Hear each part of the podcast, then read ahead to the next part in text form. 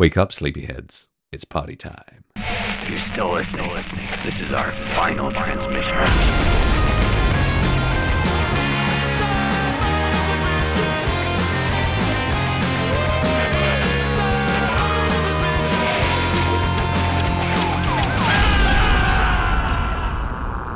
Hi, Jamie. Hi, Sam. How you doing? I'm doing well. We're here. We're here. That's it. So, uh, welcome, welcome everyone. Today we're talking about um, a fantastic horror movie that I'm almost reluctant to call horror for a lot of reasons, but nonetheless, we're calling it a horror movie today. It's Trick or Treat, From 1986. 1986's Trick or Treat, otherwise known as Ragman. Yeah, you watched it under the title Ragman, right? I did. Uh, I was very surprised to see the opening credit crawl uh, titled Ragman because I was pretty sure I was watching Trick or Treat. But can you explain that, Jamie? Do you know where that is? I mean, his nickname is Ragman. Yeah. So, but why have two acting titles? Why is the movie Um, out in? I don't know, different territories. Maybe, Hmm. um, I don't know which territories it was called Ragman in. It was called Trick or Hmm. Treat in the, at least in the UK and in the US. Interesting. I have a Region 1 DVD, and that's Trick or Treat. Weird, weird, bad title. Trick or Treat also, bad title. Both terrible titles. Yeah. Both deeply off-putting. Trick or Treat maybe says something like, "Oh, it's Halloween. Let's watch a Trick or Treat Halloween movie." I mean, it's Yeah. it's ostensibly that, but not really. From a marketing point of view, calling a movie Trick or Treat maybe means that people will watch it at Halloween. sure. Exactly. And yes, the movie is set at Halloween, but it has fuck all to do with anything else apart from, uh, yeah, uh, you know, some brief mentions. It's it's not like Halloween centric, is it? It's not. No. It's not even quintessential, quintessentially like Halloween viewing. There's no like. It's not. We're not overrun with. Anyway, should we talk? should we talk about the Yeah. movie? Why don't you Why don't you give us a synopsis? Okay. In a small North Carolina town, I think it's North Carolina based on one license plate that you see in the whole movie, uh, a young man called Eddie Weinbauer, aka Ragman, uh, is having a rough time. He's bullied at school. His high school obviously sucks, and his life is kind of slowly capitulating around him. The only thing keeping him in the game is his love of uh, a rock star called Sammi Curr, who is obsessed with, and he writes letters to the guy. And um, his his only reason for staying alive, basically, he tells Sammi Curr in these letters that he's keeping him in the game. So he's having a rough time, Eddie Eddie Weinbauer, and um, his hero dies. Sammi Curr perishes in a fire, and throughout the course of the movie, Sammi Curr is resurrected in a number of ways, namely through the stereo system of Eddie Weinbauer and mayhem ensues. I think that's safe to say that's essentially the start, middle, and end of the entire movie. Yeah. Um, so we get to know Eddie Weinbauer, we get to know the Ragman himself, we get deep under the skin of Sammi Curr, and we meet a cast of crazy rock and roll characters throughout the movie Trick or Treat, aka Ragman, Including Gene Simmons. including Gene Simmons and including Ozzy Osbourne. Yeah. Let's take a break. We'll come back and we'll chat the fuck out of this movie. I'm exhausted. Let's take a break. Come on, man. Does that thing even work? No. There's nothing out there. It's just dead air. Psst, Sam. Yo, watch. Do you know the song that we play at the start of the show? Yes, it's great. It's great, isn't it? That's by a band called the Lillingtons, and they've got an album which is one of my all-time favorite records, which is called Death by Television. Oh, it's a great record. Yeah, and it's out on Red Scare Industries. No. It came out probably what 20 years ago now. It's really fucking old. came out in the 40s. Yeah. Well, Red Scare are celebrating 20 years, but it didn't come out in the year they started, so I don't really know how that works. We can't do the maths. No, I, and I refuse to. But Red Scare also sponsor this podcast, and Death by Television is full of bangers, and you should buy it. I mean, you probably already own it, right? I already own it big time. No, me too. Fuck yeah. But if you're listening to this, you should buy it. Check out the entire Red Scare back catalogue. you really should. You should. Go do it. Yeah. Okay. So let's get back to the, the talking about films. Let's talk louder. Okay, so Trick or Treat, directed by Charles Martin Smith, who is a character actor. You might know him from American Graffiti. You might know him from The Untouchables. You might know him from Trick or Treat, where he cameos as the principal. Didn't direct an awful lot of movies, and looking at Trick or Treat, it's hard to figure out why. Really, I think this, I think this film started off quite a lot of, or was pretty early doors in quite a lot of big careers. hmm So it was written by Rhett Topham and Michael S. Murphy. Michael S. Murphy is just a, basically a producer now. I think he got out of writing pretty quick after this. Rhett Topham has written a few other things, 976 Evil, which is on the list, directed by Robert Englund, and also a couple of episodes of Freddy's Nightmares, continuing in that Robert Englund sphere. Um, Buds are they buds? Robert Englund and I mean, are they are they good chums? Do you think? you, you would assume so based on the fact that they worked together a number of times, Mm. but I don't know for sure. Okay. An interesting thing here is that the writers Glenn Morgan and James Wong, who uh, went on to write some of the best X Files episodes, they did an, uh, an uncredited polish of the script where they sort of tightened up a lot of dialogue. Glenn Morgan also plays Roger, which is why he gets all the best lines, I'm guessing. but yeah, they wrote Squeeze, Tooms, Home, which is the most brutal X Files episode. The Yeah, you're not lying when you say that these are the best X Files episodes. I mean- these are the era peak. Yeah, I mean Darin Morgan, who I think is uh, Glenn Morgan's brother, wrote all my favorite X Files episodes, which is like Clyde Bruckman's or um, Jose Chung's from Outer Space. yeah, you you love that shit. I do. Like, I, I love how fucking goofy and great it is. Clyde Bruckman's is my favorite episode of the X Files ever. I watch it. I Yeah. don't know, maybe every three weeks.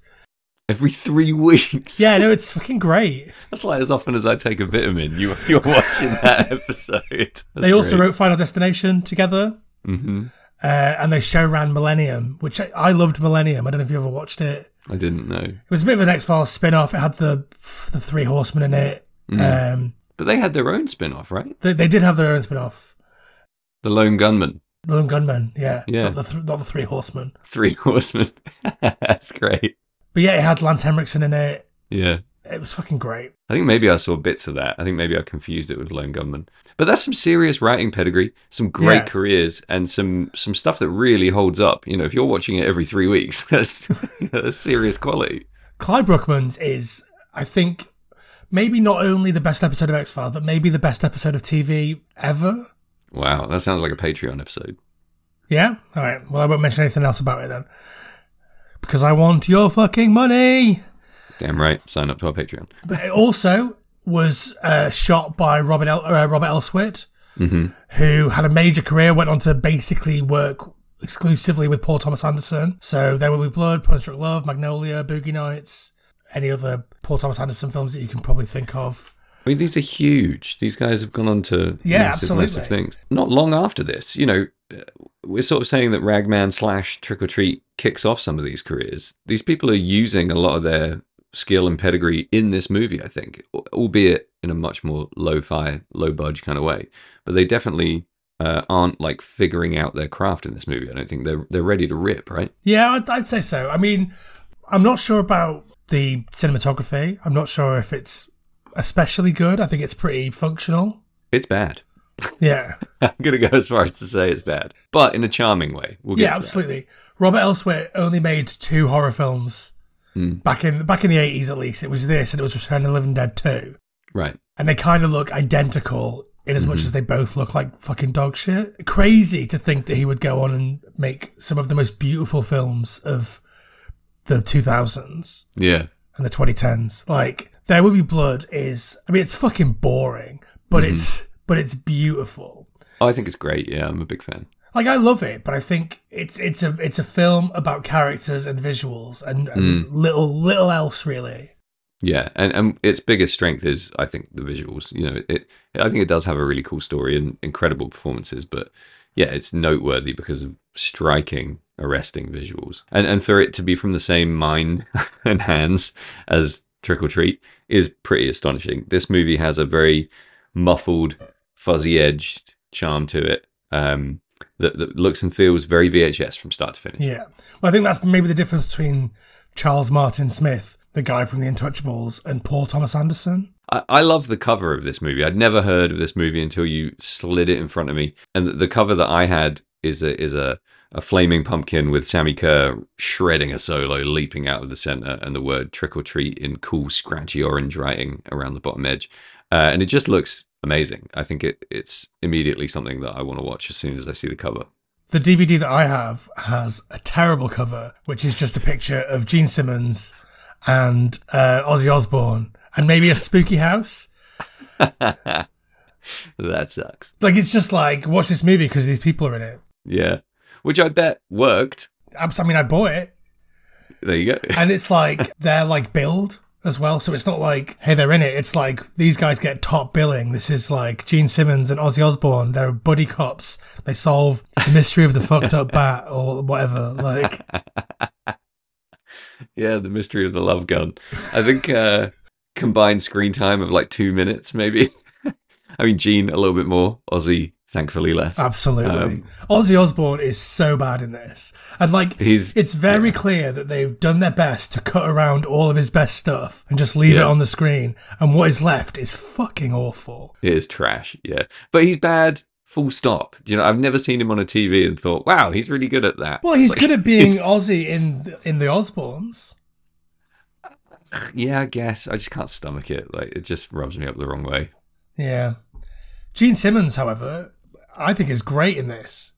Pretty much fucking flawless. Yeah, his his like Wolfman Jack type DJ Yeah. is spot on. Well, he said that was his way of paying tribute to Wolfman Jack, right? Because he kind of grew up with that, and I think he nails it. And he he's quite he's not, you know, I mean, it's not a nuanced performance by any means, but it's a very natural performance. He doesn't come across like a rocker who's trying his hand at acting. He comes across as like a pretty decent actor who, you know, we obviously know is the bit at the time probably one of the biggest rock stars on planet Earth. So it's pretty incredible to see him just sort of slip into that role so seamlessly. And he he doesn't ham it up that he's Gene Simmons. He he really occupies that space and convincingly is Nuke the DJ. I think there's like a couple of like Wolfman Jack performances that I've seen in movies where people are playing like versions of Wolfman Jack, and this is by far the best. The other one that's kind of good is in a really bad fucking movie, which is um, it's Joe Manganiello in the Smiths movie, in the movie um, what's it called?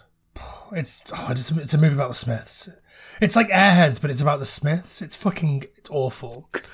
Okay. It's about like a bunch of Smiths fans that break into a Oh yeah. I deliberately avoided it because it looked terrible. I mean, it's it's it's bad, but it's fine. But it's but it's Okay. bad. But the Joe Manganiello performance is really good, Right. And he's like he's like the, the the heart of that movie, and he's like explaining to these kids that are obsessed with the Smiths, and he's forced he's being forced to play the Smiths at his like rock and roll radio station. That like Right. we're all singing about the same things, man. Like it's it's all the same stuff, uh, Nice. which is a, a, a cool part of that movie. But again, the movie sucks. Yeah, but I, I loved what Gene Simmons brought to that role because it could have been really throwaway. You know, it's a very kind of hero's journey type role. He's obviously the mentor, and he, you know, he gives Ragman the the acetate vinyl that ends up channeling Sammi Curr's um, damned soul back into the plane of reality that we all exist on. And it's just he he. I was really worried that it was going to be some obnoxious rock star performance, like coke fueled maniac behavior from start to finish. But he's very mellow. It's it's um almost feels very deliberate to take that opposite track to to kind of throw people and, and keep people guessing. I thought it was really well done. Yeah, I mean when you when you sort of juxtapose that against the fact that it's like one of Michael Jackson's backup dancers playing Sammi Curr, Exactly. Yeah. it's like you would absolutely think that Gene Simmons would be in that over the top insane role. I hate Sammi Curr in this movie. really. Well, I like the character, but I think the guy, I just don't like him. Like I, I don't, fucking love him. I think let's go. I think he's I think he's too ugly and Right. not charismatic enough to be believable as like a big rock star. Okay. Like they wanted Blackie Lawless to play the character, Mm-hmm. Blackie Lawless from Wasp. Blackie Lawless is fucking ugly, right? Right. But he is charismatic up the wazoo. It's amazing. Mm-hmm. And like with what's his name, Tony Fields, you you Mm. get a guy who sort of looks like a rock star, but doesn't. He looks like if you put Robert Davi's head on like a rock star's body. He looks like I don't know Lou Diamond Phillips, but I don't know if, if La Bamba was about Ozzy Osbourne. It's like it's it's it's it's not it's not good. Uh, I just don't. He looks like Steven Tyler with a hangover. I, I, yeah, I hear you, but that made it more believable to me because a lot of, like you've just rattled off a list, a lot of rock frontmen are not like classically handsome dudes. They're pretty haggard, and unconventionally attractive, I think, and it's the charisma that carries it. Yeah, but he doesn't have the charisma. But he has the anger, and that's crucial to his role, right? The the whole point of his character is that he's angry, and he's so angry in life. He's railing against the system the whole time in life, and then when he dies, he's so fucking angry he comes back to kill people. I think if you had a really charismatic front person who was also good looking, it would be harder to believe that they were so rage filled that even after death, they're on a quest to punish the normies. you know, But like the specific normies of the one guy that writes to him, true. Yeah, yeah. yeah. it's I, Who is also not really a normie. yeah, it's a, a pretty questionable relationship there. Yeah, but I like that because you're not expecting the twist, which we'll talk about, obviously. I wanted to ask you: Are they corresponding before the events of this film? Oh yeah, I think so. I don't think that's the first letter. I think so. The opening scene is basically Ragman writing to Sammi Curr, and it gives us a bit of background and a bit of insight into his life. We get this montage of his high school existence where he's fairly brutally bullied, uh, and it culminates in, you know, what is So- kind of a funny scene. I think I think the phrase "fairly brutally" is quite funny. Well, this is it, right? At first, it's quite playful bullying, you think, and it looks like he can kind of handle it, and it's part of the course. And then it, it gets Yeah, really then- quite then they try to severe later in the him. movie. Exactly, yeah. He's tried. They try to kill him a couple of times, but in this opening montage, which is you know soundtracked by, we'll get to the soundtrack, but it's absolutely rocking. He gets uh, pushed over when he gets out of the shower, and he somehow sprawls into the girls' volleyball training uh, with the door slammed shut behind him, and the the jocks keep his towel, so he's naked, laying face down in a vo- which is funny at first, and then you realize it's actually really fucking painful and tragic, Yeah. and he has to like spin himself around while laying on his front. Keeping his dick to the floor and like shuffle out of the room, and someone takes a Polaroid of his ass, and you know we see that his life is pretty miserable, um, and his vehicle to kind of deal with this is to write to his hero and uh, you know, express the frustration because Sammi Curr went to the same high school and graduated and went on to be this incredible world conquering rock star that he worships. And that that's that's how we get into this movie. That's how we meet Ragman. It's how we meet his best friend Roger. It's how we meet Tim, his antagonist and bully, and it's how we meet Leslie, his love interest. Yeah, I think just before that, it sort of sets out a bit of a stall with like panning slowly over his posters in his bedroom, where hmm. he's got like Anthrax posters. What else? There's a Judas Priest calendar. There's a mm-hmm. Raven poster. Um, a Dee Snider poster, not Twisted Sister, just Dee Snider, which is weird. Yeah, D, He's got a thing for frontmen. Yeah. So it, it sort of sets out its stall quite early that this is like, you're meant to think that Sammi Curr is on this level. I'm not sure if I do. I think maybe he's like locally famous. He's playing a high school on on Halloween in like, Yeah, I don't I don't get the impression at any point that he's necessarily uh, you know Gene Simmons level rock star. oh, But to this kid, he's he's done the thing that he wants to do, which is get out of this town and get away. And um, he obviously loves his music and has an enormous poster of him right above his bed. What kind of posters did you have growing up? anything that I would cut out of Kerrang. Mm. So I was really obsessed with. There was a shop in Wrexham that sold old Kerrangs, like eighties Kerrangs, and so I was Nice. big into like eighties stuff. When if you tu- if you tune into this week's Patreon episode, you'll hear me wax lyrical about eighties metal, and Sam, you're going to talk about some eighties metal as well, I guess. But I'm going to try and play along. I'm going to join in. so yeah, so I used to cut out all the posters from like Kerrang, some modern stuff, some stuff from the old days. Did you ever read like old Kerrang? Pandora was called Pandora Peroxide. Yeah, my, it. my buddy's dad collected uh, every Kerrang from issue one. Nice. Uh, he, he collected every Kerrang from issue one, and he he videotaped off of Top of the Pops every rock performance from the dawn of time. So just had this curated collection of all the best like rock performances from Top of the Pops, plus every Kerrang ever. It was amazing. I wonder if you used to watch Popped In, Crashed Out at like 1.30 on a Saturday morning, which was like the, the pop quiz show hosted by then editor of Kerrang, Phil Alexander. It was great. I, Oh wow, okay. And they'd have like, I don't know, rock guests on it. It was like a panel show, but for rock musicians. And But they were, they were never chaotic? They were never good. Yeah, it was pretty chaotic. It was on at half one in the morning on like Yeah. Friday night or Saturday night or whatever. I remember Queen Adreena being on it. I loved Queen Adreena. Wow, I bet you did. I, I feel like Ginger from the Wildhearts was on it quite a lot, but maybe Right. just because it was just the time. The reason I ask about posters is I, I was obsessed with having posters on the walls that accurately reflected what I was listening to at the time. And I would Hmm. I'd do exactly what you did. I'd buy all the magazines and take all the posters out, and I would go to HMV and go through the racks obsessively. And um, I had an enormous Beavis and Butthead poster that I was really proud of. When I went round to my fiance's childhood bedroom for the first time, uh, we'd already been together for several years, and I went round and she invited me into her, her old bedroom. The first thing I saw when I walked in was a Sammi Curr sized poster above her bed of Denzel Washington. and I was like, oh shit. Oh no! Okay. I don't. So I thought that was pretty, uh, pretty wild. That's such a weird this- poster. Just like I know, right? wow. He's he's smouldering in a white vest as well with his tattoo, like sticking his tattoo forward. It's uh, it's quite the sight. Still there to this day. King Kong ain't got nothing on him. I offered to put it in our bedroom, you know. Yeah. but, pff, no, she said no. Weird. What were we talking about? Posters. But Yeah. So he has he has all these posters in his room. yeah, None of them are of Denzel Washington. So that's how we set out the stall of the movie, and then you find out about his bullying, which does escalate slowly throughout the movie.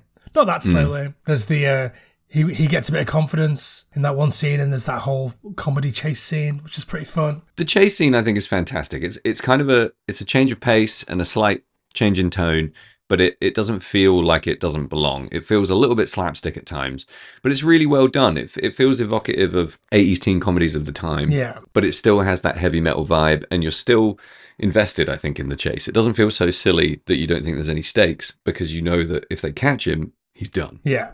you know he's absolutely done Like they've already tried to drown him at this point, so you know that he's in real trouble if they catch him. yeah he gets invited to this weird break into the school swimming pool after hours party Yeah. um, where loads of people are skinny dipping and there's loads of drinking and it's actually shot quite nicely i thought it looked like it was awful to shoot because the light looks horrendous but they do manage to get all the cool water ripples playing on the ceiling and on people's faces and stuff Yeah. which i thought made up for it big time and that's a that's a tough scene there's a really good shot in that where he is pushed into the water by Tim, his bully, and he has his backpack and heavy coat on, and he just fully sinks. And you get this great shot from under the water, looking up at the gang of bullies on the edge of the swimming pool, which I thought was a really lovely shot.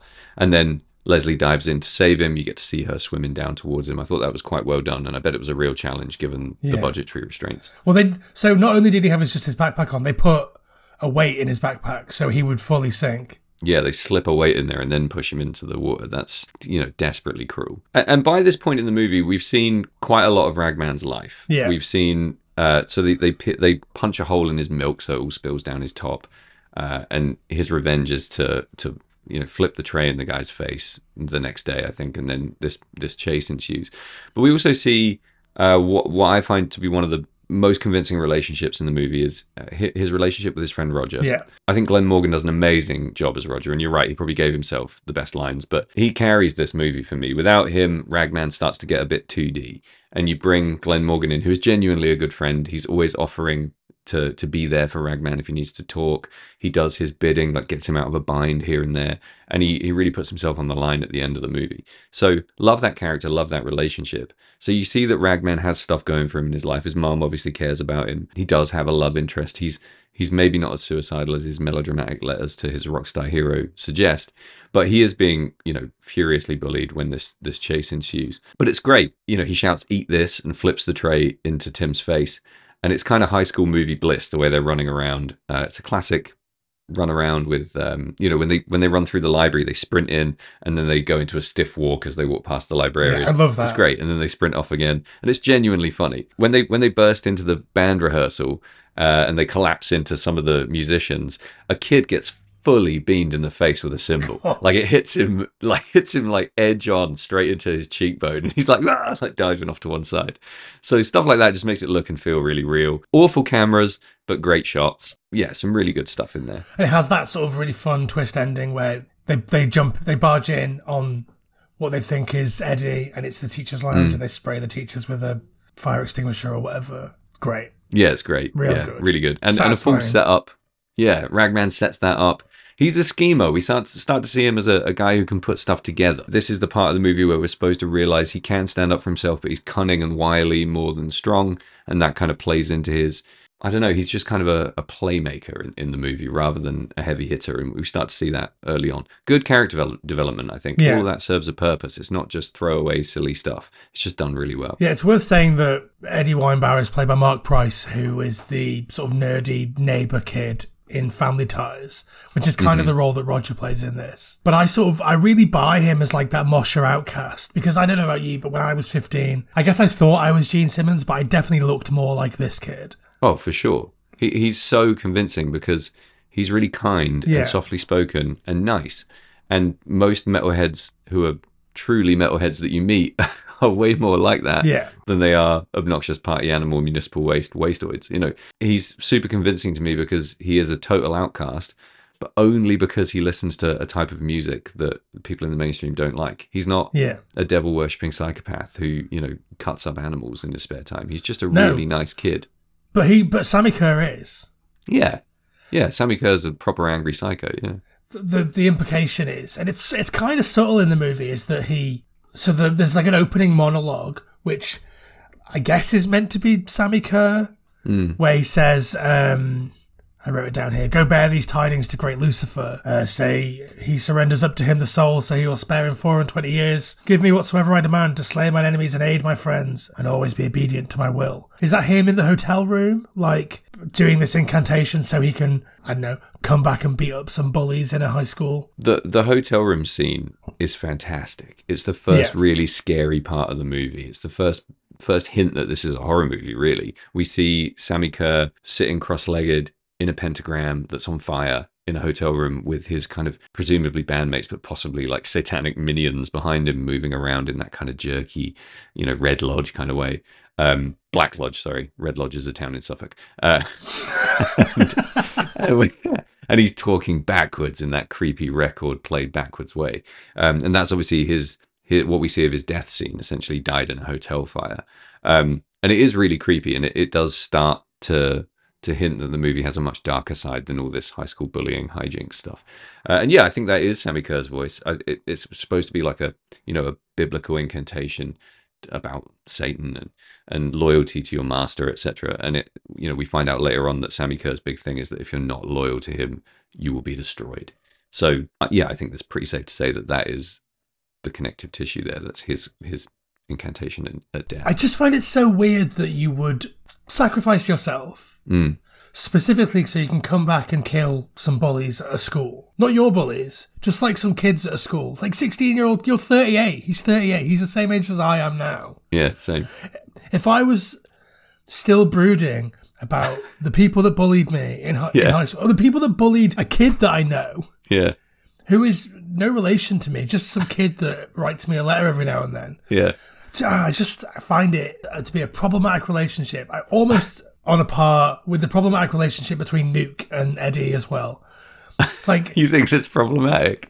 like he's he's in his forties. Why is he friends with a fifteen year old, sixteen year old kid? He's like the the wizened old man who takes him under his wing. He's not like fingering him. I mean, he might be. He might be. I- Maybe it that's- just it's I didn't read it like that. I didn't read that Sammi Curr deliberately perished in a hotel fire in order to come back and help Ragman. I read it as he died accidentally in a hotel fire when he was worshipping the devil, shout at the devil style, and he was resurrected fortuitously by Nuke handing the accursed acetate to Ragman. okay. That was his Ragman's his conduit to come back into reality and wreak havoc and just sort of All right, all right. blast out his unfocused rage. But that's just how I read it. How you read it is just as valid because it's never defined in the movie. We just get one flashback. It isn't defined in the movie, and it's also it's just pretty weird. It's pretty tenuous, yeah. Yeah. I didn't get hung up on it because I just thought he's back.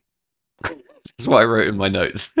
It's it's just weird to me that he's like, okay, I'm back. What is the best use of my time now I've returned to Earth from beyond the grave? I guess I'll kill a bunch of teenagers at a high school dance. I'll play that gig that I was supposed to play.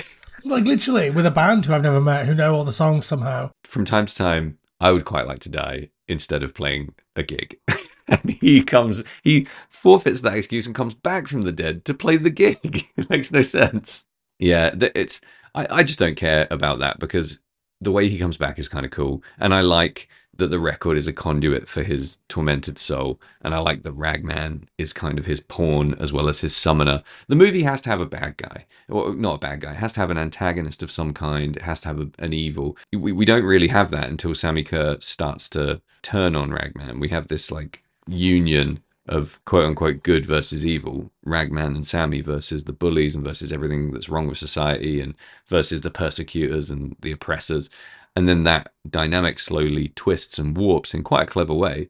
And what we actually have is a new enemy who was once our hero, essentially. So I quite like that. It, does keep you on your toes. You can kind of see it coming a little bit because Sammi Curr is never at any point a goody.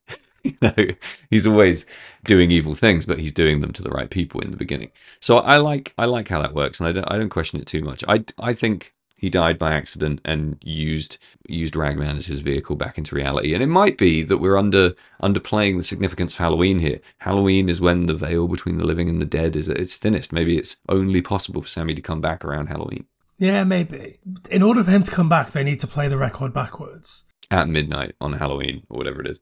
Well, they play, play backwards before that, and that's when he first comes back. And then they always have to play the play the, the record whenever he comes back, if, even hmm. if it's on cassette. They play so much of that record backwards, and it makes sense that it must be awful to listen to the right way round. I bet it rips. I I mean, bet it's great. I bet it's sludge.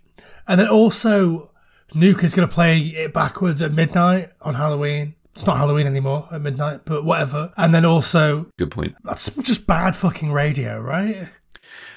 It again yes and no. Like in the context of the movie i'm so into it because i'm like whoa that's so, that's so fuck you. I'm gonna play a, a totally unheard one in a million dead rock stars last record that no one's ever heard backwards first before i play it forwards because it's midnight at halloween. That's seriously metal. I was really into that. I mean, it's pretty metal, but it also is pretty nonsensical. But it would make you laugh if it happened in real life right if you were listening to radio on halloween like yeah I wouldn't listen to the 50 minute full record backwards. Do you know Oh, what I, I mean? thought it was like a single. I didn't realize it was a whole album. Can we talk through when Sammi Curr returns? Can we talk through his powers? His powers. Yeah, He has the power to shoot electricity. He does. He has the power to possess machinery, a car, a lathe. Great, great line in the lathe scene. Did the headbanger bang his head? I thought that was great. He has the power to pull people into speakers. he does. He has the power to pull people out of televisions or kill them through them. Yeah. Pretty cool. He has the power to shoot electricity out of his fingers at will, mm-hmm. also out of his guitar, but also sometimes he needs to put his finger in a socket. dumbest, dumbest scene in the movie by a country mile. I found that to be such a ruinous move in an otherwise really smooth sequence. Sammi Curr sucks his finger while holding who is it? Tim. Tim. Holding Yeah. Tim up against the wall and puts his finger in a plug socket and electrocutes the guy through it. It fucking blows. That is a bad move. I'm gonna guess that you liked it. No, I hate it. oh, good. I'm glad. It's it's stupid. It's really stupid. But like, because he doesn't need to do that. He's No. been firing electricity apropos of nothing for ages. Yeah, and you want to see you want to see Tim fucking annihilated, right? You, you Yeah. hate Tim by this point. He hasn't just bullied the hero of the movie the entire way through. He hasn't just been a dick to him, but he bowls into a girl's bathroom, pins her against the wall, and kisses her against the will, and then slaps her as hard as he can. Just sucks front to back, and all Yeah, he gets awful. is finger licking good electrocution against the wall. We wa- I want to see him I want to see his head blow up. I want to see Yeah. him suffer and we don't get it. It's one of the only pulled punches of the movie that didn't work for me. it's uh, like the the powers are all over the place. He also can turn into a smoke monster and have Oh yeah. smoky smoky sex with teenage girls in cars. What did you think of that scene? Cuz I thought that was bonkers. It's such a weird product of like 80s movies. Hmm. It's like it's like a, a thing that you would only write if you'd only seen 80s movies. Do you know what I mean? If that was your frame of reference. Yeah, like we we fed we fed an AI 580s movies, and it came up with this headphones demon sex scene.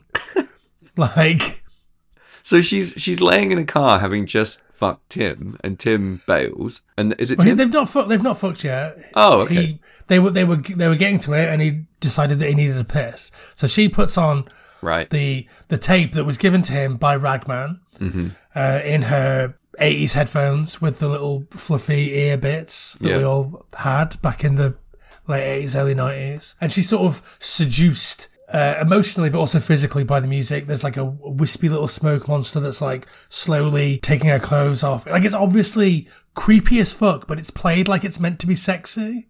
Yeah, it, it makes you feel weird. It's it's Ray the Ray from Ghostbusters scene where he gets a Hummer from a ghost and in a kids Yeah. movie. Except it's way like her eyes don't cross. She's massively into it. Um, Uh, Until until she sees that it's a giant demon with a big tongue. Wh- which never comes back. Never makes comes no back. sense. A giant rubber demon in the car in front of her, just like flopping its tongue around. Yeah, out of nowhere for about two seconds and then gone forever.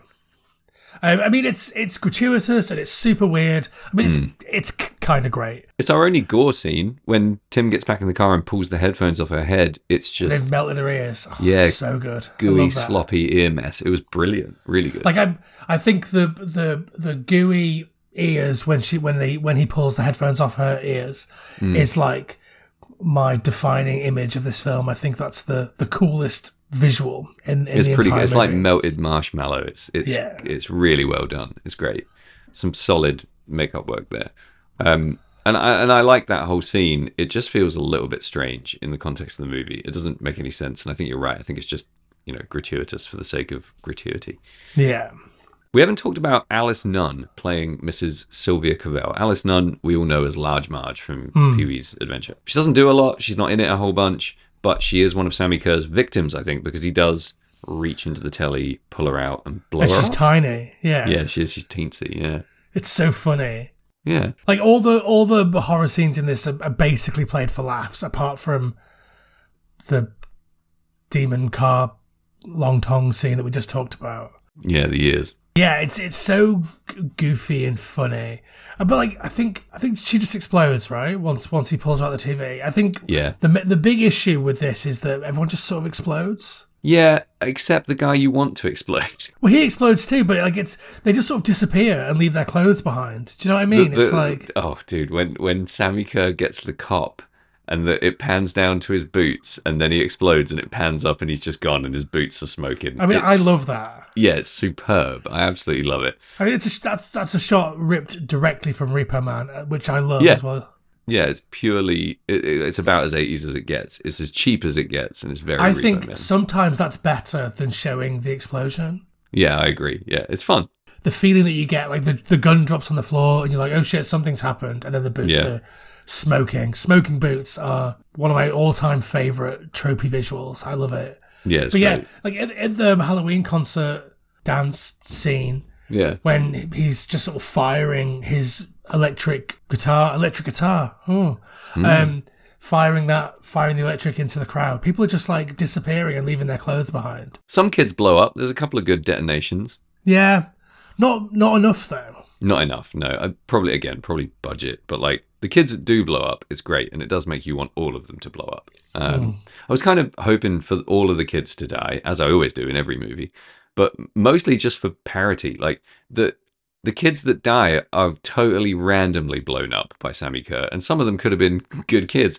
It's probably better that you just blow them all up and burn the school down, but Yeah. he doesn't. He lets the vast majority of them escape. I believe the phrase is "kill them all and let God sort them out." Well, he does.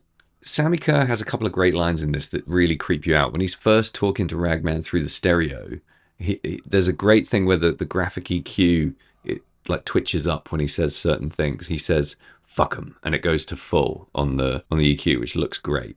And he does say, um, "There's a really great scene where I think it's great. Sammi Curr is." Trying to get Ragman to do his evil bidding, and they're having a bit of a shouting match. And, and Ragman's mom wants to come into his room, but he won't let her. And Sammi starts imitating his voice and saying, Come in, mom. And he's like, Don't come in, mom. And it's pretty funny, but it's also quite scary. And hmm. there's a bit where he says, Let her in, we'll nail her too. it's just really good. It's really ominous. Th- those are the only bits that really unnerve me. There's a great low humming kind of score thing happening in the background. Sammi's voice is pretty creepy and it's all getting a bit out of control. And we feel for Ragman because we really like him. We've seen him as like a kind, compassionate, misunderstood, only rocker in the high school character. And we don't want him to be blown up by Sammi Curr's Electric Dick. So we're worried for him at that point, I think, and that, that the movie does that well. The thing that really unnerves me is probably the opening scene where Eddie is writing this letter to Sammi Curr and hmm. he's using these phrases like deadheads and airheads. And he quotes Sammi as saying that Rock's chosen warriors will rule the apocalypse or whatever it is. Yeah, And I feel like that stuff plays pretty differently in like a school shooting every six minutes economy that we currently live in.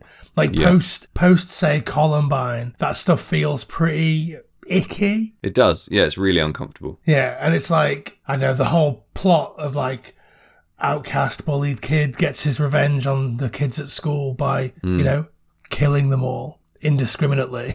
Yeah, it does feel a bit odd in a, in a world where that stuff happens and happens Yeah. so fucking regularly. but it's cool that this is done in a really campy way. It's it's I think it's healthy school shooter escapism. It's uh, and it's obviously pre it's it's pre like you said it, it's it's before school shootings become so common that Yeah. it's you know it's something we're all constantly aware of. And it it kind of harks back to maybe a slightly simpler time because we're able to go on this very silly campy journey through you know a revenge tale about a bullied kid without necessarily the baggage of, of you know modern school shooting mayhem Yeah, I guess this is like the escapism that ultimately might lead, not lead, I'm not blaming this film for anything, but like sure the the sort of oh wouldn't it be nice if I could do this sort of escapism that you that you and me and basically everybody who was bullied at school had like they'll fucking get theirs one day.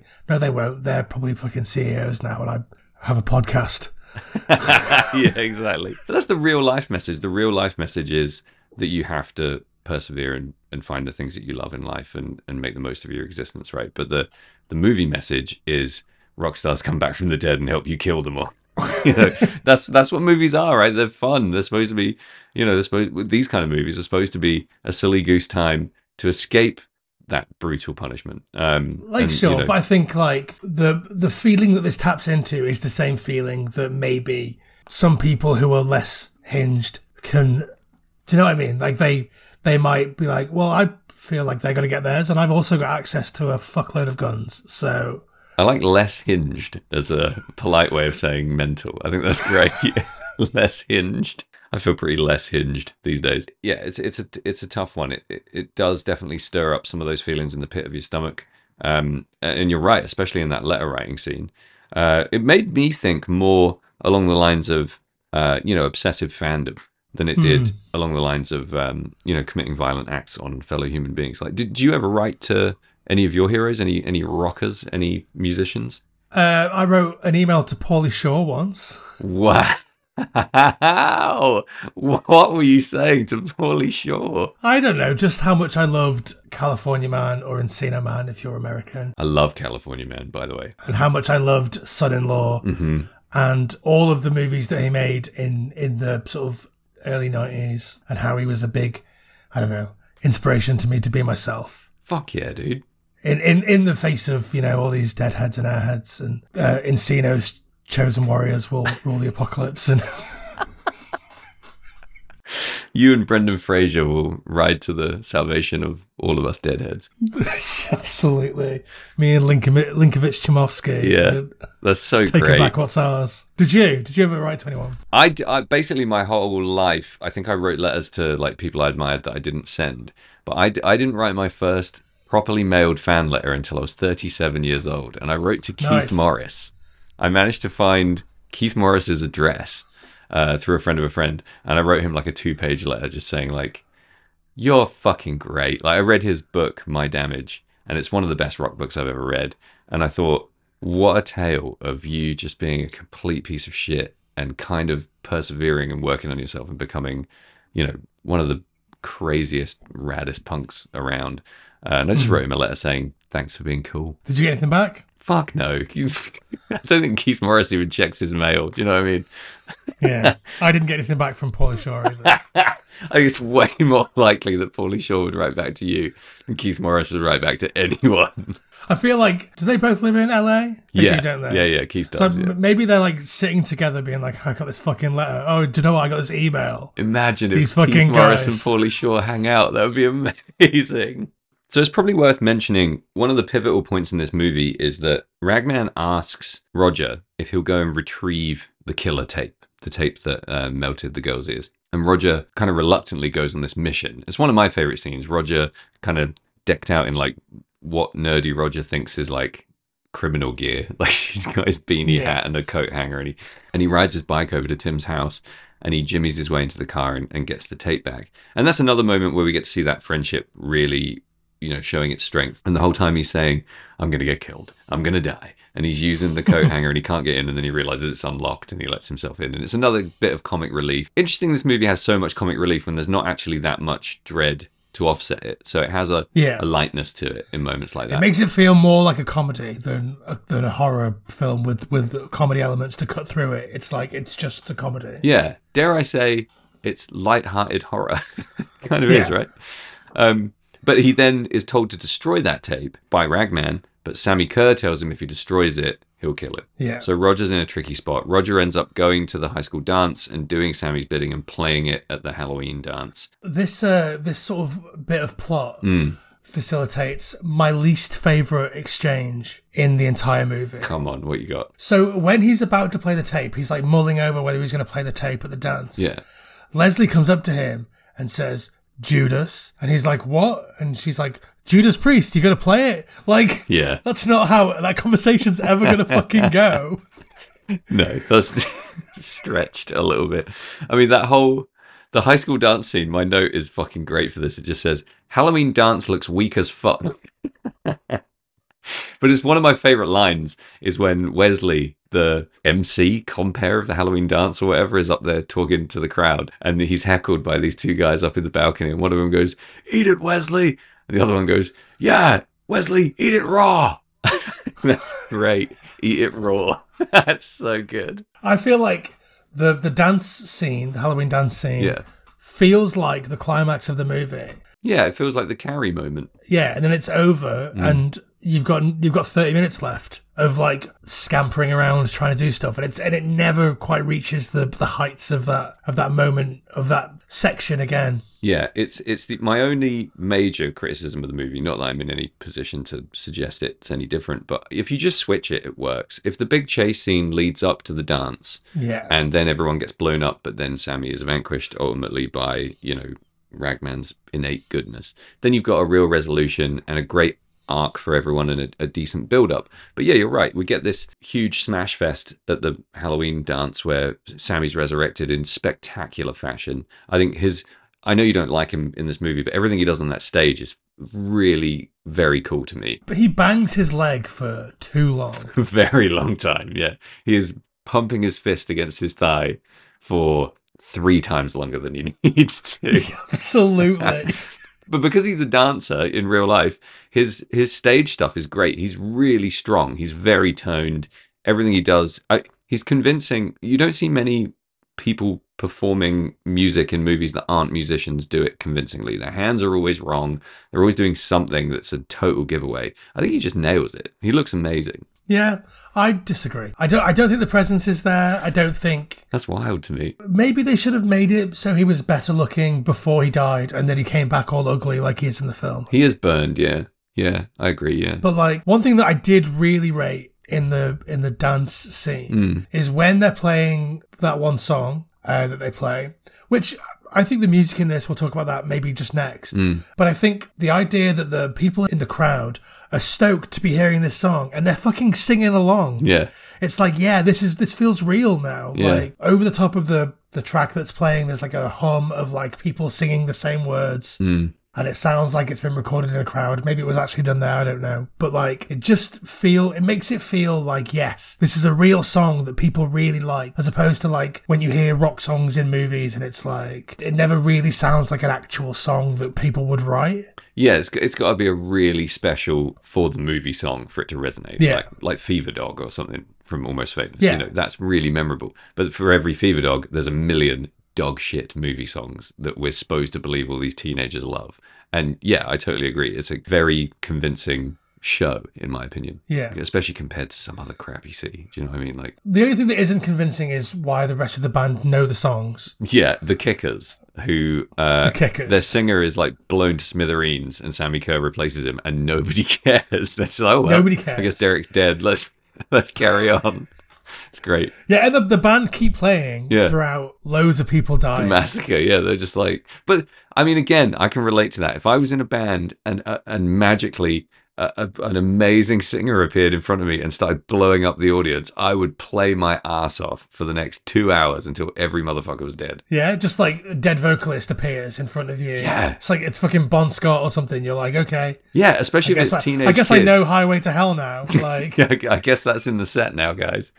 It's like uh, it's like Back to the Future again. It's like you know they all know Johnny B. Goode out of nowhere. Those kids getting blown up is one of the most satisfying payoffs of the whole movie for me. It's great. It it goes to campy fun.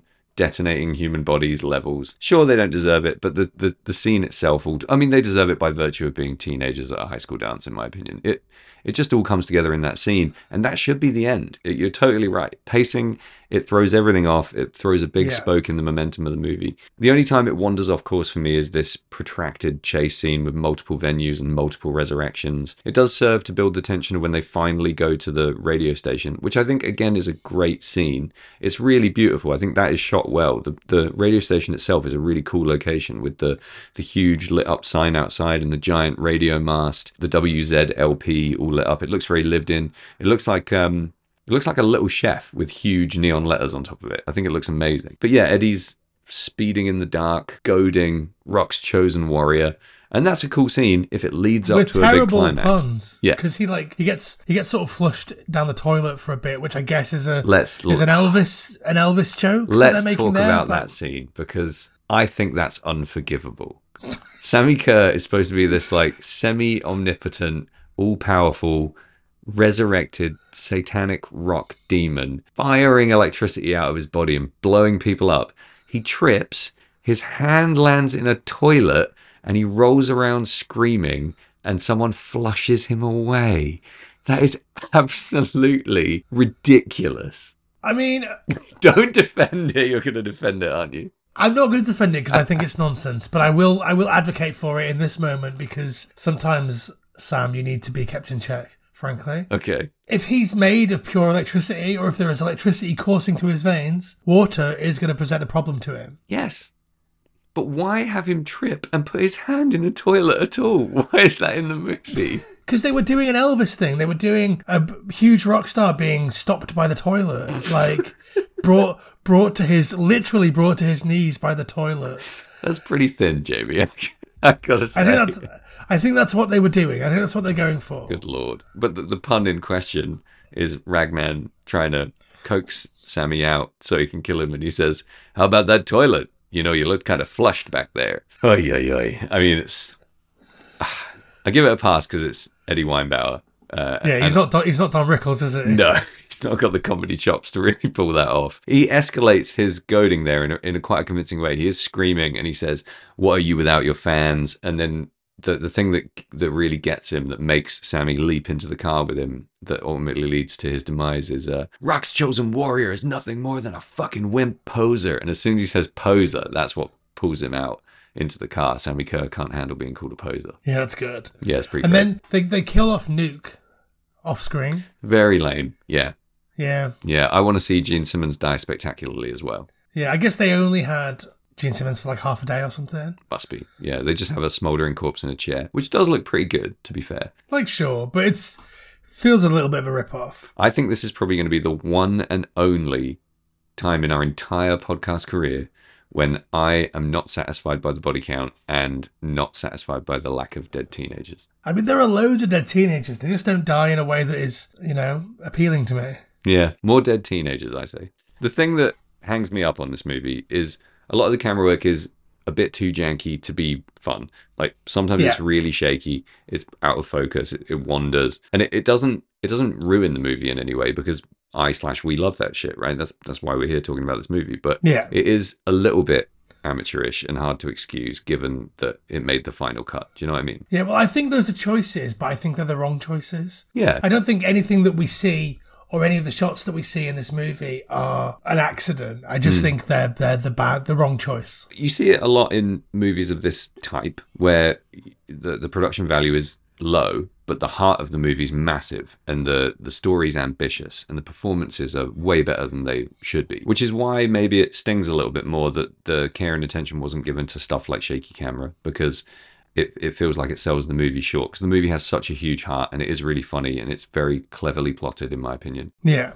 and it, it just lets it down a little bit. It's almost like the icing on the cake is a bit skew if. And actually, when I watched it, I wrote in my notes that that was actually quite refreshing that they just left it in. It's kind of punk and it's pretty fun. Um, but walking away, I did think like, oh, imagine if it was just a little bit tighter visually, or if it was brushed up or remastered. I think it would be much much better for that, uh, which I wouldn't normally care much about at all, to be honest. I think that a low budget horror film that looks like this five years after Evil Dead, Mm, it's it's a little bit unforgivable. yeah, The the fact that I know that not everyone can be Sam Raimi, and Sam Raimi is, is a high bar. mm, probably the highest bar. Like, Yeah, but I think, you know, when people say things like you've got the same amount of hours in the day as Beyonce, yeah, yeah, yeah. like fucking Charles Martin Smith has the same amount of hours as Sam Raimi. Do you know what I mean? Like yeah, sure. I get you. like there's there's there's no excuse. I mean there's there's probably loads of excuses, but uh, I Don't know them. We haven't been told them. yeah. I mean, I'm that's not interested to find out. that's it. At the end of the day, we are just viewers and fans, right? So if we see something that we think kind of sucks and it takes a little bit away from the movie, I think it's valid to say that could have been better. You know, I don't feel like we're being hypercritical of this very Absolutely low not. budget, totally B list horror movie. But because the counterbalance to that is how much it has going for it. It feels like a pretty fun adventure movie. It, it felt less like a horror to me and more of like a really dark comedy with some horrific moments. And that was refreshing because my main worry going into this movie is that it was going to do loads of stuff that I really dislike about A, the 80s, and B, decadent 80s metal, which is just hmm. being really obnoxious and unlikable and entitled and lots of like flashy cash. And there's none of that whatsoever. It focuses on the stuff that I love about 80s rock and 80s metal, which is the fandom, the love, the the passion, the performance, and ultimately the the huge beating heart behind it all. So I think it just does that really, really well. It hooks me in and it keeps me entertained throughout. Yeah, no, fair enough. What do you think about the music then? So the music's put together by Fastway, which is Fast Eddie from Motorhead, and Yeah. Peter Way from UFO, um, who isn't in the band at this point, but his name is half the band's name, which Yeah. is funny to me. I mean, he's Pete Way is only in the band for like a year, Right. in like 1981 or something. So by the time they they release anything, he's not in the band anymore. Mm. And the vocalist is uh, Dave King, who you might recognize from Flogging Molly, uh, which I think is hilarious. It is just mind blowing. I think it says that Dave King goes where the money is, right? Definitely. I, I mean, I'd, I'd seen some interviews with Dave King talking about his glam rock years, his psychedelic rock years, his heavy rock, close to metal years. And it does sound like the guy just desperately wanted a career in music and he did whatever was popping at the time. He's that talented hmm. that he can sing like that and he can also sing like a, you know, like a drunk Irish folk singer yeah. and he's he's getting on now, right? I mean, he's he's had several careers, and he's had several really successful music careers, and, and he, he deserves a ton of respect for what he's pulled off. But yeah, he was definitely jumping from genre to genre, which is something you see less of nowadays, I think. But I don't think that erodes his integrity in any way. It just shows me how fucking talented that guy is. Yeah, he's a, he's a, a polyglot, or like he's he can just do anything, right? Yeah. I mean, to answer your question, I have so little to say about the music in this movie because it's just so perfect. It's phenomenal. The standard of these songs, Yeah. they have no right just being a movie soundtrack. It's absolutely flawless, I think. I mean, what are your thoughts? I mean, I agree. I think, like we mentioned a little bit earlier, like the the idea that songs that are written by screenwriters to go in movies, with very few exceptions, they are normally awful. Hmm. But like, I mean, that's why you get a band to write the the songs to go with this. Yeah. With a film like this, because you get something that means something to someone that that, that has the flow of a real song, not just like I've heard songs and I, I, I guess I know what they go like. I know music. I'm writing, I don't know, like the the the, the song in Freaky Friday is pretty good. Right. Uh, the the Lindsay Lohan one, the songs in the Josie and the Pussycats, pretty fucking good. hmm I'm not a big Fastway fan, particularly. I think they're pretty weak in the in the sort of the, the genre. I think the stuff that they were doing before Motorhead and UFO ultimately way better. Mm-hmm. Even though this might surprise you, given that my voice sounds like this, but I fucking hate Lemmy's vocals. Like I, I just think it's it's it's bullshit gravel for the sake of it. And again, I realise what my voice sounds like. So Your voice isn't bullshit gravel for the sake of it, for the record. That's just how you sound. yeah, okay. Well, you know what I mean, though. yeah. I, I think the Lemmy hype, I mean, this is off, this is a tangent, but I never really understood the Lemmy hype until he died. And then, you know, it's a really sad thing, isn't it? But quite often you take people's existence for granted. Then when they die, you find out loads of amazing stuff about them. And I went to the Rainbow Lounge and they have this like roped off chair where Lemmy used to sit and they make him a whiskey and coke and constantly like top it up. And they've just sectioned off this part of like some of the most expensive real estate in all of LA, Sunset Strip, for Lemmy's ghost. And and when I first saw it, I was like, fucking hell, like that's weird. And then you kind of you kind of read more about what he was all about and what he did for you know rock music and yeah i get i, I think i get the lemmy thing a lot more now vocal style wise I, I dig it i think it's great i thought fastway sounded a bit too glam for your taste for what i know of your taste um I'm I'm pretty into some glam. yeah so what is it that doesn't Yeah. do it for you about dave king and the the blasters or whatever they're called It's hard to quantify. I think that when when you put it in a movie, Hmm. it sounds like real music. Mm-hmm. But when you put it against like Van Halen, it sounds like weak piss. got you it's not beefy enough for what you like Yeah. Yeah. I think in the movie, I, I can't think of songs that I would replace any of these songs with. What's great is it's all because it's all one band. You have this unified feeling through the whole through the whole movie, and you kind of.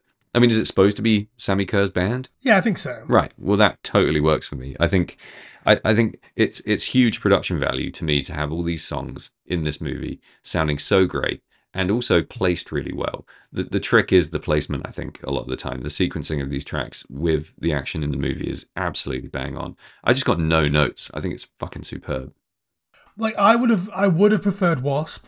Right. Obviously they they they were they were going to cast Blackie Lawless Mm. and Wasp are going to provide the soundtrack. Ultimately, I think that Fastway and Dave King, it's a bit clean, it's a bit glammy for for the character. Mm. Yeah. Whereas like Blackie Lawless and Wasp, like they are dirt, horrible, angry, Mm. nasty, violent lyrics.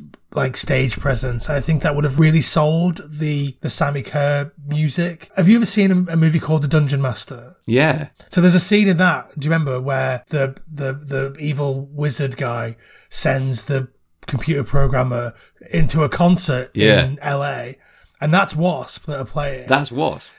Yeah. Wow, okay. And like the, his love interest is on stage in like the Yeah.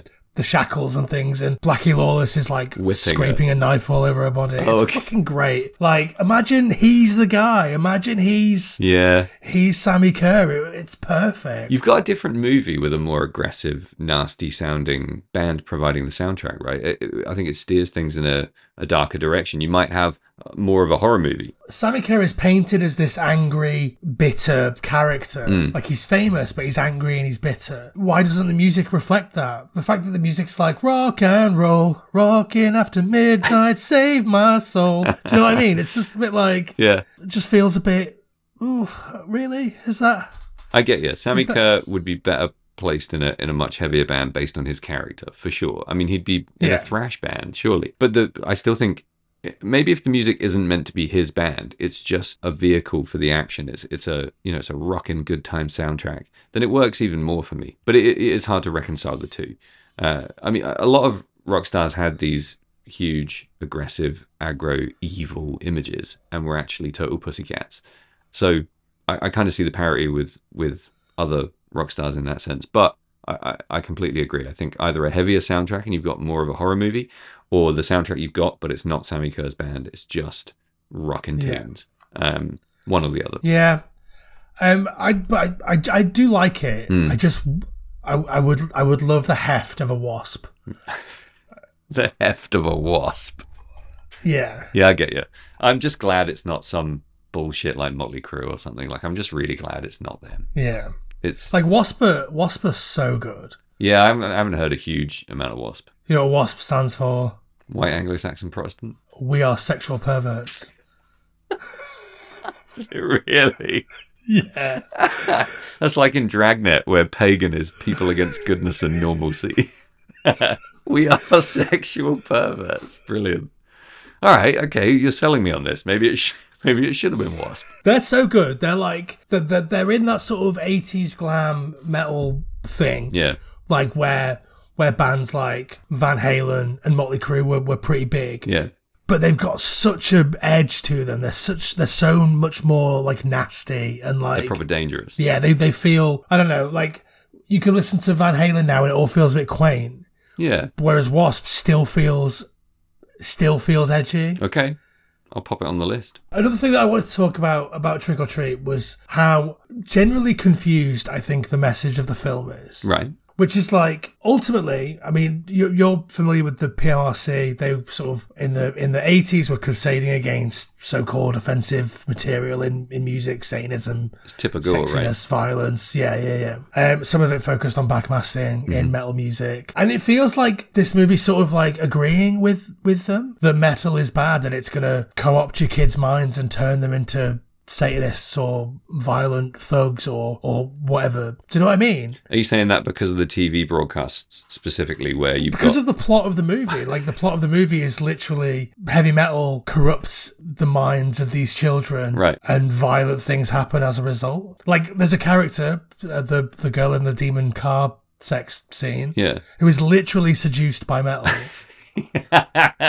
like it's it's not subtle. Like she's literally actually seduced by metal. Yeah. It feels confusing that they're, they're sort of like saying, yeah, this is a thing that could happen. Or this not this is a thing that could happen, but like we buy into this thing that Tipper Gore and the PMRC are, play, uh, are saying. Is it is it maybe doing the opposite of that and saying, look how fucking ridiculous these people are? They actually think that something like this could happen. Yeah, I mean that that's possible. I guess like that could be the way that they're going with it. Like Well, like who in their right mind is watching this and being like, that could happen?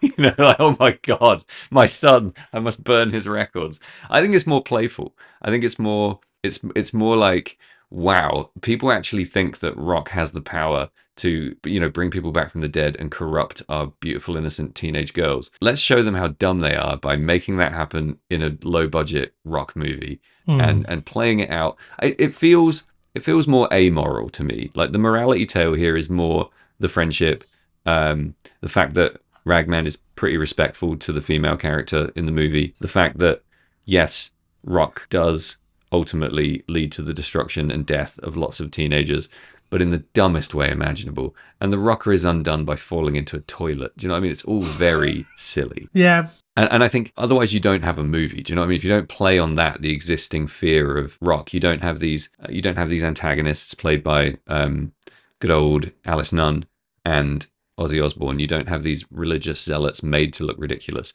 You don't, you don't have them killed by rock's last chosen warrior, and you just end up with you know pretty wet social commentary. So I quite like that it throws so much ridiculous, campy mayhem and nonsense into that storyline and that theme and that central conflict. Hmm. But I can totally see how idiots would watch this and be like, see, rock is evil. You know, just the existence of this probably angers a lot of very conservative Christians because it, it does play that stuff out. Surely that's the point. That's why all of this exists, right? To say fuck you to those people. I just thought it was a bit confusing. It's like Yeah. I don't know, takes takes this narrative as read. Maybe it's like yeah, like you say, like if this if if the thing that you're saying was real, it would look like this, and look how fucking dumb that is. yeah, yeah.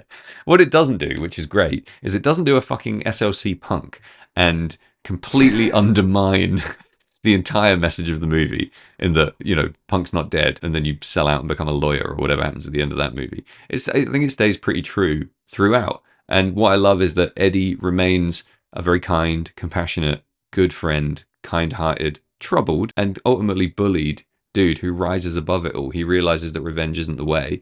He realizes that um, he has the the strength and the I guess the self efficacy to move away from just following his hero who's gone mental beyond the grave.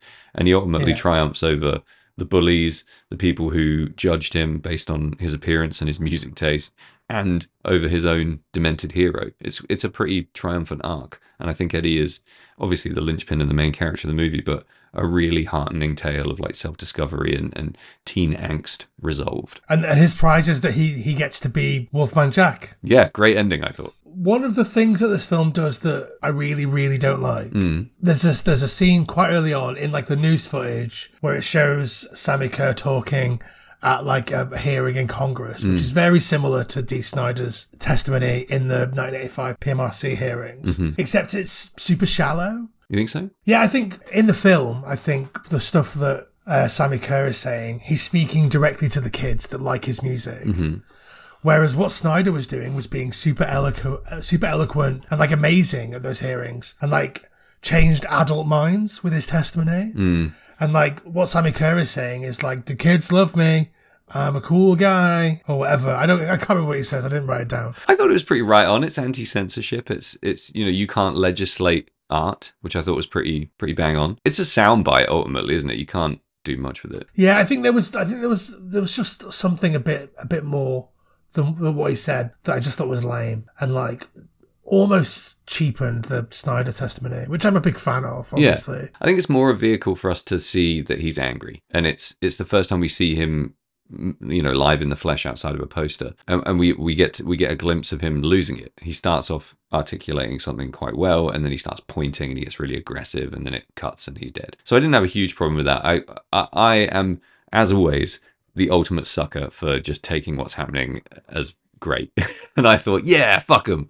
And you thought deeper and, and obviously attributed it to something in real life. So, yeah, I think, again, I was just enjoying that scene in the movie. But you're right. I think it could, there's a real opportunity there. If, if your message is, you know, anti censorship, pro, you know, the autonomy of the listener, um, and, and pro art, essentially, you could do something better there. But I don't think Sammi Yeah. Curr's the vehicle for that. I think he's the angry bad guy. So if your conflicting message there is is exacerbated if you've got him being right on in life and just crazy evil in death. I don't think the the motivation marries up as much. yeah. I just think there's there, there might be a better way of showing that than, in my opinion, cheapening something that was that was happening in real life that mm. was important and valuable. Yeah, it doesn't do much of a service to that in tribute, really, does it? No. Yeah. I tell you what is rad though in that same TV broadcast when he's hopefully not a real snake that would bum me out so much, but he's like licking the tongue of this snake and then he bites it in half and pours and smears all the blood all over himself. That's fucking gnarly. Obviously, that's playing off the Ozzy Osbourne bat Yeah. thing, which you know didn't play out like that, but is a gnarly fucking visual, isn't it? Yeah, it's great. It's really cool. Cool. It's it's one of the first really awesome moments in the movie, I think, getting to see that. And again, Ragman loves this guy, but you don't really ever understand why, except the fact that he came from that high school. He's too nasty for Ragman, I think. He's he's too bad boy. Well, like if you look at the posters on Ragman's wall, Hmm. like you've got Anthrax who are like Anthrax are angry, but they're funny. Yeah. Like they're they're they're, they're like the self-aware thrash band at this point, at least. Hmm. And like who else? You've got Raven, they're a bit soft. You've got Judas Priest, who are heavy, but like also pretty goofy with it. Pretty dad rock ultimately. Like they look quote unquote badass, but they're just kind of weak. I don't really like Judas Priest at all. I mean, we might talk about Judas Priest later. I respect Halford a lot, but I don't really like Judas. I think Judas Priest did their best and also heavier stuff in the in the early nineties, and it's it's it's amazing. But because if the Fastway songs are Sammi Curr songs, Hmm. then you know it, it, it fits because it's ultimately pretty weak in the in the in the genre. Hmm. But I just don't buy that his songs would sound like that if if he's this angry man. You know what I mean? I don't know. I think anytime you you make a movie about rockers, I know we talked about Rain, Wayne's World in our intro um, episode, and it, it grinds with you that uh, Mike Myers does not understand heavy metal or rock culture at all. and it's it's not represented properly. I don't think it ever really is, especially not in a mainstream movie. Any subculture that is misunderstood by the mainstream is inherently doomed to be misrepresented in cinema. It just It's not going to drum up mass interest if it's accurate. It has to be either a sort of melodramatic version of it or it has to play into the stereotype a little bit. And I think we get that in this movie. There are hmm. rock stereotypes left, right, and center. I'll tell you what's incredible is the the metal shop scene. Eddie's wearing an alternative tentacles t-shirt. Yeah, I noticed that. That's pretty cool, isn't it? So great. Yeah. I mean, that's obviously not a world renowned heavy metal label by any stretch of the imagination, but about as underground and anti establishment as you can get. You know, that's really cool that that's in the movie, I think. There's no way that's a mistake. You know, that's very deliberate, I Yeah. think. And that shows an understanding of subcultural genres of music that are fighting the, you know, the oppressive voices of those in power. And I think it's, Yeah. it's I think it's really meaningful in the movie. I don't think it's just like a dumb wardrobe choice. I think it's great. I choose to believe that. that's, that's, Yeah. that's what I'm saying. Do you have any anything else to add before we go to a quick break? Um, there's a bit where Ragman's mum is working out laying down by the side of her bed, and it really depressed me because that's what I do. she's she's laying down doing her like side splits, watching TV, and I was like, ah, fucking, that's what I do. Does it not really depress you that you kind of look like her boyfriend in his little Rambo outfit? I, li- I like to think that I pro- I project that level of confidence. Yeah. Will you give it up, man? Nobody's out there. We're alone. Oh no, there's somebody out there. I'm picking up all this crosstalk. All right, we're back. We are back. So what's what what are you scoring? Ragman for me does exactly what it sets out to do. Trick or treat, Ragman, uh, perfect movie in that sense. It's it's an incredibly fun rock based horror adventure movie. So I give it six strings out of six. Nice. I'm not saying like I'll go back and watch it all the time or anything, but it, it's really entertaining. Uh, it only has one little whoopsie in the middle, and and that's just a personal preference thing. So I think in terms of movies doing what they say they're going to do, it fulfills the brief on the cover, well, my cover at least, and it totally smashes every you know every kind of prerequisite that I want in a what is essentially like the, the Goonies of hard rock. Yeah.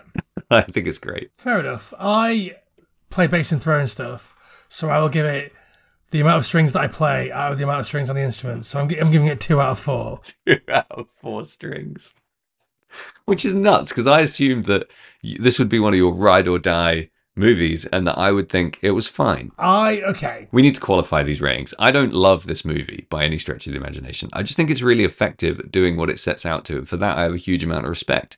I'll probably never watch it again.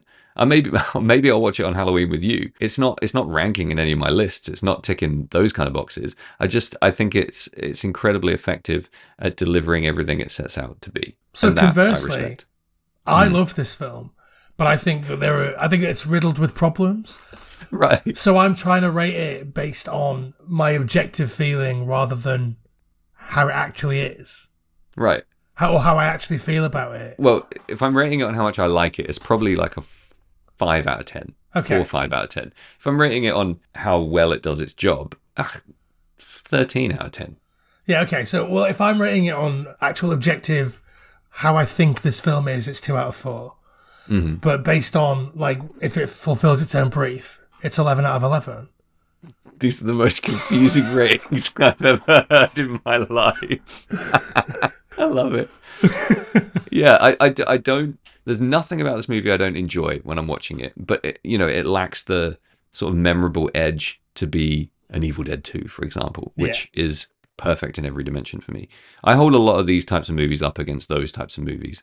This feels like, uh, you know, it's in a different group altogether, um, but it's very fun. It's despite its visual challenges, I do think it's well made. Just in in, in not in the strictly visual, you know, uh, camera auteurship kind of way. Yeah, The it's, it's pretty tight in the edit. I Yeah. think. Yeah. No complaints about the editing. I think I think it's really well made in that regard, and I think it probably sticks to a, a pretty decent storyboard. It's obviously the dialogue's really well written. It's totally believable in that regard. So that's it. Um, if you enjoyed this, enjoyed the chat about Trick or Treat, uh, there's a load of things that you can do to help the show out. You can support us on Patreon for just three pounds or dollars a month. You can get access to bonus episodes, polls where you can suggest movies that we'll cover in the future, all kinds of other things incoming on the Patreon. You can follow us on Instagram. You can check out our musical projects. Use your finger to tap the five star rating. That's the big one because that helps us get heard more. Well, be honest, don't tap five if you didn't love it, but you know it's that easy. You just you tap it and you're done. So if you could do that, we'd love that. Thank you. Yeah. Uh, and we'll see you next time where we're going to talk about a little movie called Splinter from 2008. I'm so excited. I love Splinter. Yeah? No spoilers. No spoilies. Um, I tell you what, though, it, you know, if you got a couple of quid kicking around and you want to hear us talk about heavy metal, 80s style, then you know, get on the Patreon because that's going to be a fun chat. It certainly is. We're going to do it right now. I'm going to go grab a beer and then we're going to get down to it. Round and round like rat. Round and round like rat. Good night, Jamie. Good night, Sam. See you in a minute.